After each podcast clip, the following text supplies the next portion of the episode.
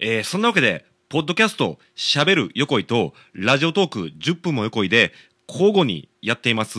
6月28日水曜日に発売のニューアルバム、On the Way の曲をフルで交互にかけるという企画ですけど、今日は第3回目、つまり3曲目をかけようと思ってるところなんですけど、え3曲目は短い夏という曲でして、まあその、横井圭はですね、自分の曲で自己主張をするというか、まあこれはあくまで僕のポリシーですよ。僕のポリシーなんで、他の人に別に強要はしないんですけど、僕の場合は、やっぱり歌というか自分の音楽は主張とかメッセージを込めたいし、まあ主張やメッセージのある曲がいいよねと僕は個人的に思っている人間なんですけどこの短い夏っていうのはあまりその直接的な主張とかメッセージは入れずに作ってみたいと思って作った曲なんですけどけどまあ一応解説解説をしますとですねそのこれ前回だ。その前回の10分も横井で2曲目の「リアル神様」をかける前にちらっと言いましたけどやっぱりその時代によって人間の常識って変わるよねっていう話をしたと思うんですよね。でその常識はどんどん時代で変わっていくわけですけどその時代に合わせて徐々に徐々に常識を変えていかないといけないものもありますしもちろん急にガラッと常識を変えた方がいいものももちろんあるんですよね。ですけどやっぱりその先人というか昔の人のまあ常識というか考え方っていうのを受け継がへんとあかん時もあるし大事にしんとあかんものもあるよなってやっぱり思うというか、まあ、そういうものについてを歌ってみたというかそういう曲ですかね、まあ、その時代遅れっていう単語が、まあ、何回かこの「短い夏」という曲には出てきますけどまあその横井圭も時代遅れな人間だと僕自分自身で思ってますよ。僕結構時代遅れな人間やと思うんですけどなんかその世の中にもやっぱり時代遅れな人っているんですけどなんかその世の中にいる時代遅れな人ってもちろんあかんとこもあるんですよ。悪いところもありますしその時代遅れなせいで悪い人もいっぱいいますけどいや時代遅れだからこそいい人もいるしまあいい考え方いい考え方もあるよなってやっぱり思う瞬間ってのがあってその瞬間の気持ちなんかを歌にしたと言ってしまえば綺麗なまとめ方になるんですかね。まあ僕的にはまあそのいろいろメッセージなんかをまあ隠しながら書いた曲なんですけどまあそれも込みで、まあ、前回の「リアル神様」でも言ってますけどその細かいところのイメージに関してはもう聞く手の皆様の自由に任せようと思いますし皆さん本当に自由に感想を持ってほしいなと思いますしで自由な感想を持ってもらえるように逆にそのなんていうんですかね普段の横井圭やったらストレートな言葉を書くところをストレートじゃない言葉で書いた歌詞に曲をつけましたよっていう感じの曲。これが「短い夏」という曲となっております。そんでもってあの最近この曲は2月に手に入れたクラシックギターで演奏してますけどこの短い夏をレコーディングしたのはもうほんまに1年くらい前なんですけどその頃はクラシックギターを持ってなかったんで、まあ、フォークギターと12弦ギターの2本で、まあ、ギターを演奏してるんですけど、まあ、それはそれで結構いい出来になったなと思ってるんですよね、まあ、そういうサウンドなんかにも一応注目していただければなと思っています、まあ、その中であの毎回その曲にまつわるというかちょっと関連した小話をして、まあ、終わるというふうなことで、まあ、そのサードアルバム「オン・ザ・ウェイ」に収録している10曲を紹介していこうかなと思うんですけどまあまあその今回のテーマは「時代遅れ」っていうことですけどあのーまあこれ10分も横井の方でよくネタにしますけどあそっか喋る横井でもネタにしますかね。あの僕は戦隊ヒーローが好きなんですよね。で特に僕は90年代の戦隊ヒーローはまさにリアルタイムで見ていた世代なんですけど今その YouTube の東映特撮の公式さんが90年代の戦隊ヒーローを毎週2話限定で公開してくれてるんですね。もうこれ結構何年も前からやってるんですけど今はですね僕は小学校これ5年生だっけな？5年生の時に見ていた忍者戦隊かくれんジャーを配信してくれてるんですけど小5の時やからだから94年ですかね、まあ、94年の作品で、まあ、1994年ですね。の作品なんですけどまあこれはかくれんジャーだけに限った話ではないんですよ。他の戦隊ヒーローでも言えるんですけどまあ横池今39歳なんでまあ大体30年前ですよ。約30年前ですけど30年前の常識ってちょっとぶっ飛んでるよなというかおかしいよなって思うところが結構あるんすよ。そのかくれんジャーを見ていても。絶対現代の令和やったら放送禁止やでっていう風な表現とかシーンがもう満載でなんならこれ YouTube からよくバンされへんかったなって 思うようなシーンが多いんですけどなんかついこの間もの話でもですねあの猫を袋に詰め込んでポンと蹴ってたら車に当たるみたいな。もうそういう意味のわからん歌を歌う怪人がいるんですよ。でその変な歌を歌う怪人がほんまに猫ちゃんを袋に詰めてボーンって足で蹴ってヒューって飛ばしたらまあ、飛んでくんですね。で飛んでったらその車にボーンって当たるんですけどその忍者戦隊かくれんジャーはですねそのキッチンカーに乗って全国を旅して妖怪を退治するっていうそういう戦隊ヒーローなんですけどでそのキッチンカーでクレープを売りながら、まあ、生活費稼ぎながら旅してるんですけどそのキッチンカーに袋に詰められた猫ちゃんがニャーンガーンって当たって「うわなんだなんだ!」ってそれで出てきて「あら袋に詰められた猫ちゃんが飛んできた!」って言って「かわいそうだね」って言ってなでなでしてるんですけどいやいやかわいそうとか言う前にもう死んでるやろ絶対と思って。こんなんを子供番組で流すってどういうことやと思うんですけどただ当時の僕は何も思ってなかったですし、まあ、1994年やったら多分問題なかったんでしょうね多分このシーン。うんだからわずか30年前まあまあ今の若い人からしたら30年前って大昔と思うんですけどまあ39歳のおっさんからしたら30年前ってまだまだまだついこの間なんですよね30年前の常識ってすげえなって思うんですよねまああとかくれんジャーもそうですけどあと普通に女の子のパンチラとか出てきますし出てきますし、うん、これ以上は言ったらまずいな。まだこれ以上言ったらまずいようなエロシーンも普通に出てきますよ。昔の戦隊ヒーローって、金曜日の夕方5時半から放送してたんですよ。夕方5時半にちょっとこのハレンチな放送していいんかっていうようなシーンもあるんですけど、当時はまあ、小学生の僕はそれを笑いながら見ていた感じですかね。あと、そうそう、最近別に特にきっかけはないんですけど、ホールオーツって知ってる人いますかね？もう若い人知らんと思うんですけど、ダリル・ホールジョン・オーツっていう、まあ、デュオ、洋楽のグループがいるんですけど、まあ、そのホールオーツを最近ちょっとまあ、聞いてるんですけど、まあ、この人らはもう、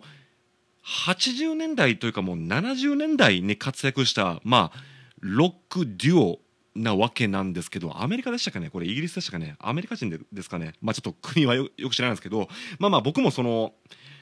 音楽の専門学校行ってた時にまあ課題曲になったこともあったんでそれで当時聴いていたんですけどだから専門学校行ってた頃ってまあ2002年3年ぐらいですけどその頃にそのホールオーツが活動再開再結成ってなっていたんですよね。でちょうど僕まあ学校の課題曲やったんでおおすげえってなって。でテレビで特集とかやったんでその特集を見ていたらですねなんとホールオーツがですね「笑っていいとも」これ「笑っていいとも」もうこれ今の若い子知ってるんですかね？もう今の若い子ちょっと知らんと思いますけど「まあ、笑っていいとも」っていうそのお昼の生放送番組があるんですけどそれに出るってなってでまあ僕はあの専門学校割と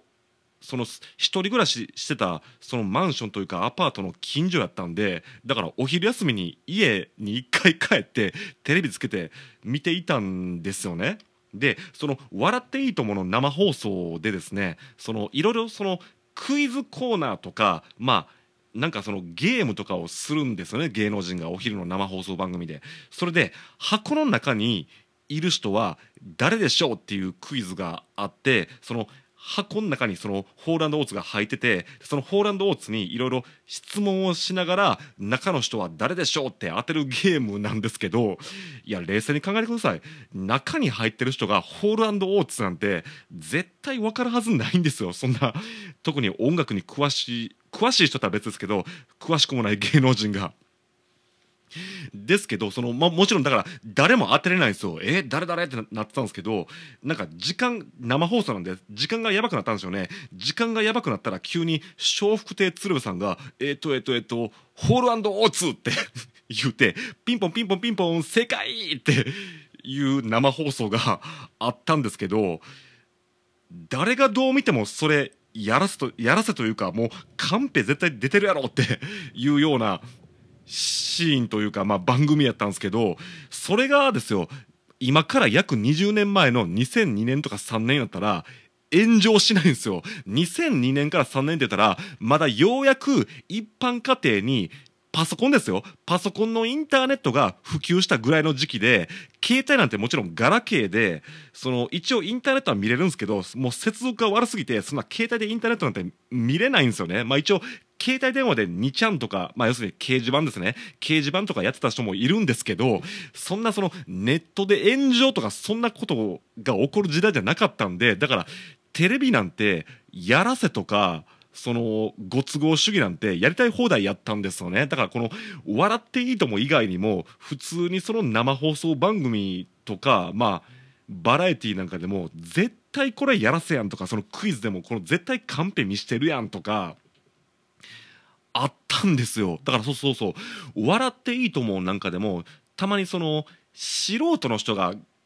あのステージに上げられてゲストに出てきてで素人の人が芸能人と一緒にゲームするっていうコーナーとかあったんですけど今の僕から言わしたら、まあ、YouTube でもたまにそういう動画上がってますけどどう考えてもこれその芸能人というかその芸能人の卵あの子役事務所とかあとまあ俳優養成所に通ってるような学生とか子供なんかをどうせ連れてきてそれで都合よく番組回してるんちゃうみたいなそういうシーンがもう多々あるんですよね。でも現代人の僕から見たら絶対これ素人ちゃうやんって分かるんですけど当時はネットとかそんなんがなかったんでもちろん写メは一応できましたね。2000 2002年3年ぐらいだったら写メはできたんですけどですですけどそんな一般人が写メとってその芸能人とかのそのなんていうかその日常とか裏側を激写するとかそんなことができる時代ではなかったんでだからもう当時のテレビってほんまにやりたい放題やったんですよね。だからまあ政治に詳しい人も分かると思うんですけどもちろんニュース番組とか報道番組でももう捏造というか嘘というかそんなんももうほんまにやりたい放題やったんですよね。だから現代人の僕がもし当時にタイムスリップしてテレビ見たら絶対このニュース嘘やんとかこの番組作ってるやんっていうのをすぐ見抜けたと思うんすけど、まあ、当時はそれが当たり前やったんで恐ろしい時代時代やなと思うんですよねだからその僕は今39ですけど近頃の若いもんはっていうのはあんまり言いたくないんですね。それは何でかっていうとやっぱりもちろん現代は現代でいろいろ問題ありますよいろいろ問題ありますし現代は現代で悪い人とかひどい人ももちろんいっぱいいるんですけどでも総合的にトータルで考えたら間違いなく時代ってよくなってるよなって思うんですよね。いやあれだ。時代は良くなってるってこれはその次の曲4曲目の「帰ってこい」で歌ってる歌詞でもあるんですけど。まあそうですね。だからまあ常識って時代でどんどん変わっていくよねっていう、まあ、話をしたかっただけですけど。はい。けどまあ忘れちゃいけないいけない、まあ、昔の人の考えとか昔の文化とかそういうのもあるしやっぱりそういうのを大事にしてる人とかそういうような文化で育った若い子らなんかは偉いなって思ってしまったっていう時の気持ちも入ってますねこの歌の中に。もありますしまああの時代か時代だけにだけに昔の人って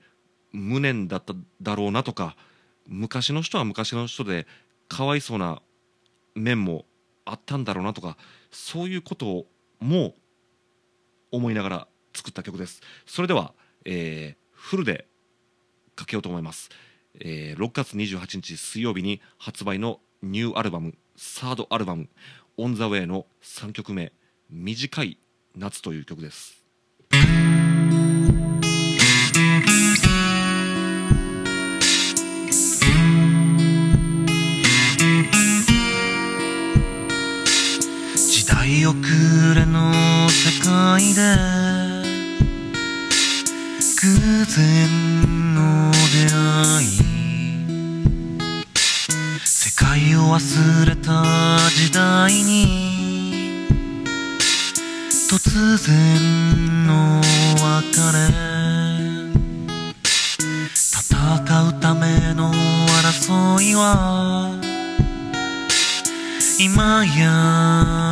幻。争わないための戦いの。渦に消えていく。短い夏。どこぞの国の物語じゃあるまいし。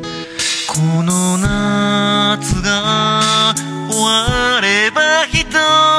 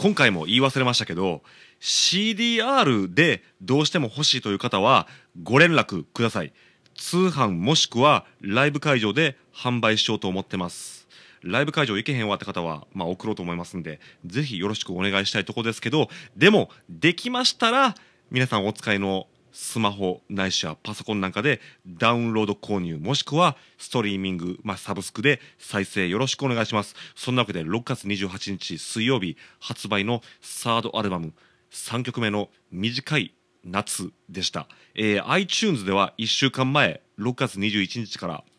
予約できますんでこちらもよろしくお願いします。今週の今週のじゃないこれ今週というかなんか10曲10曲を交互で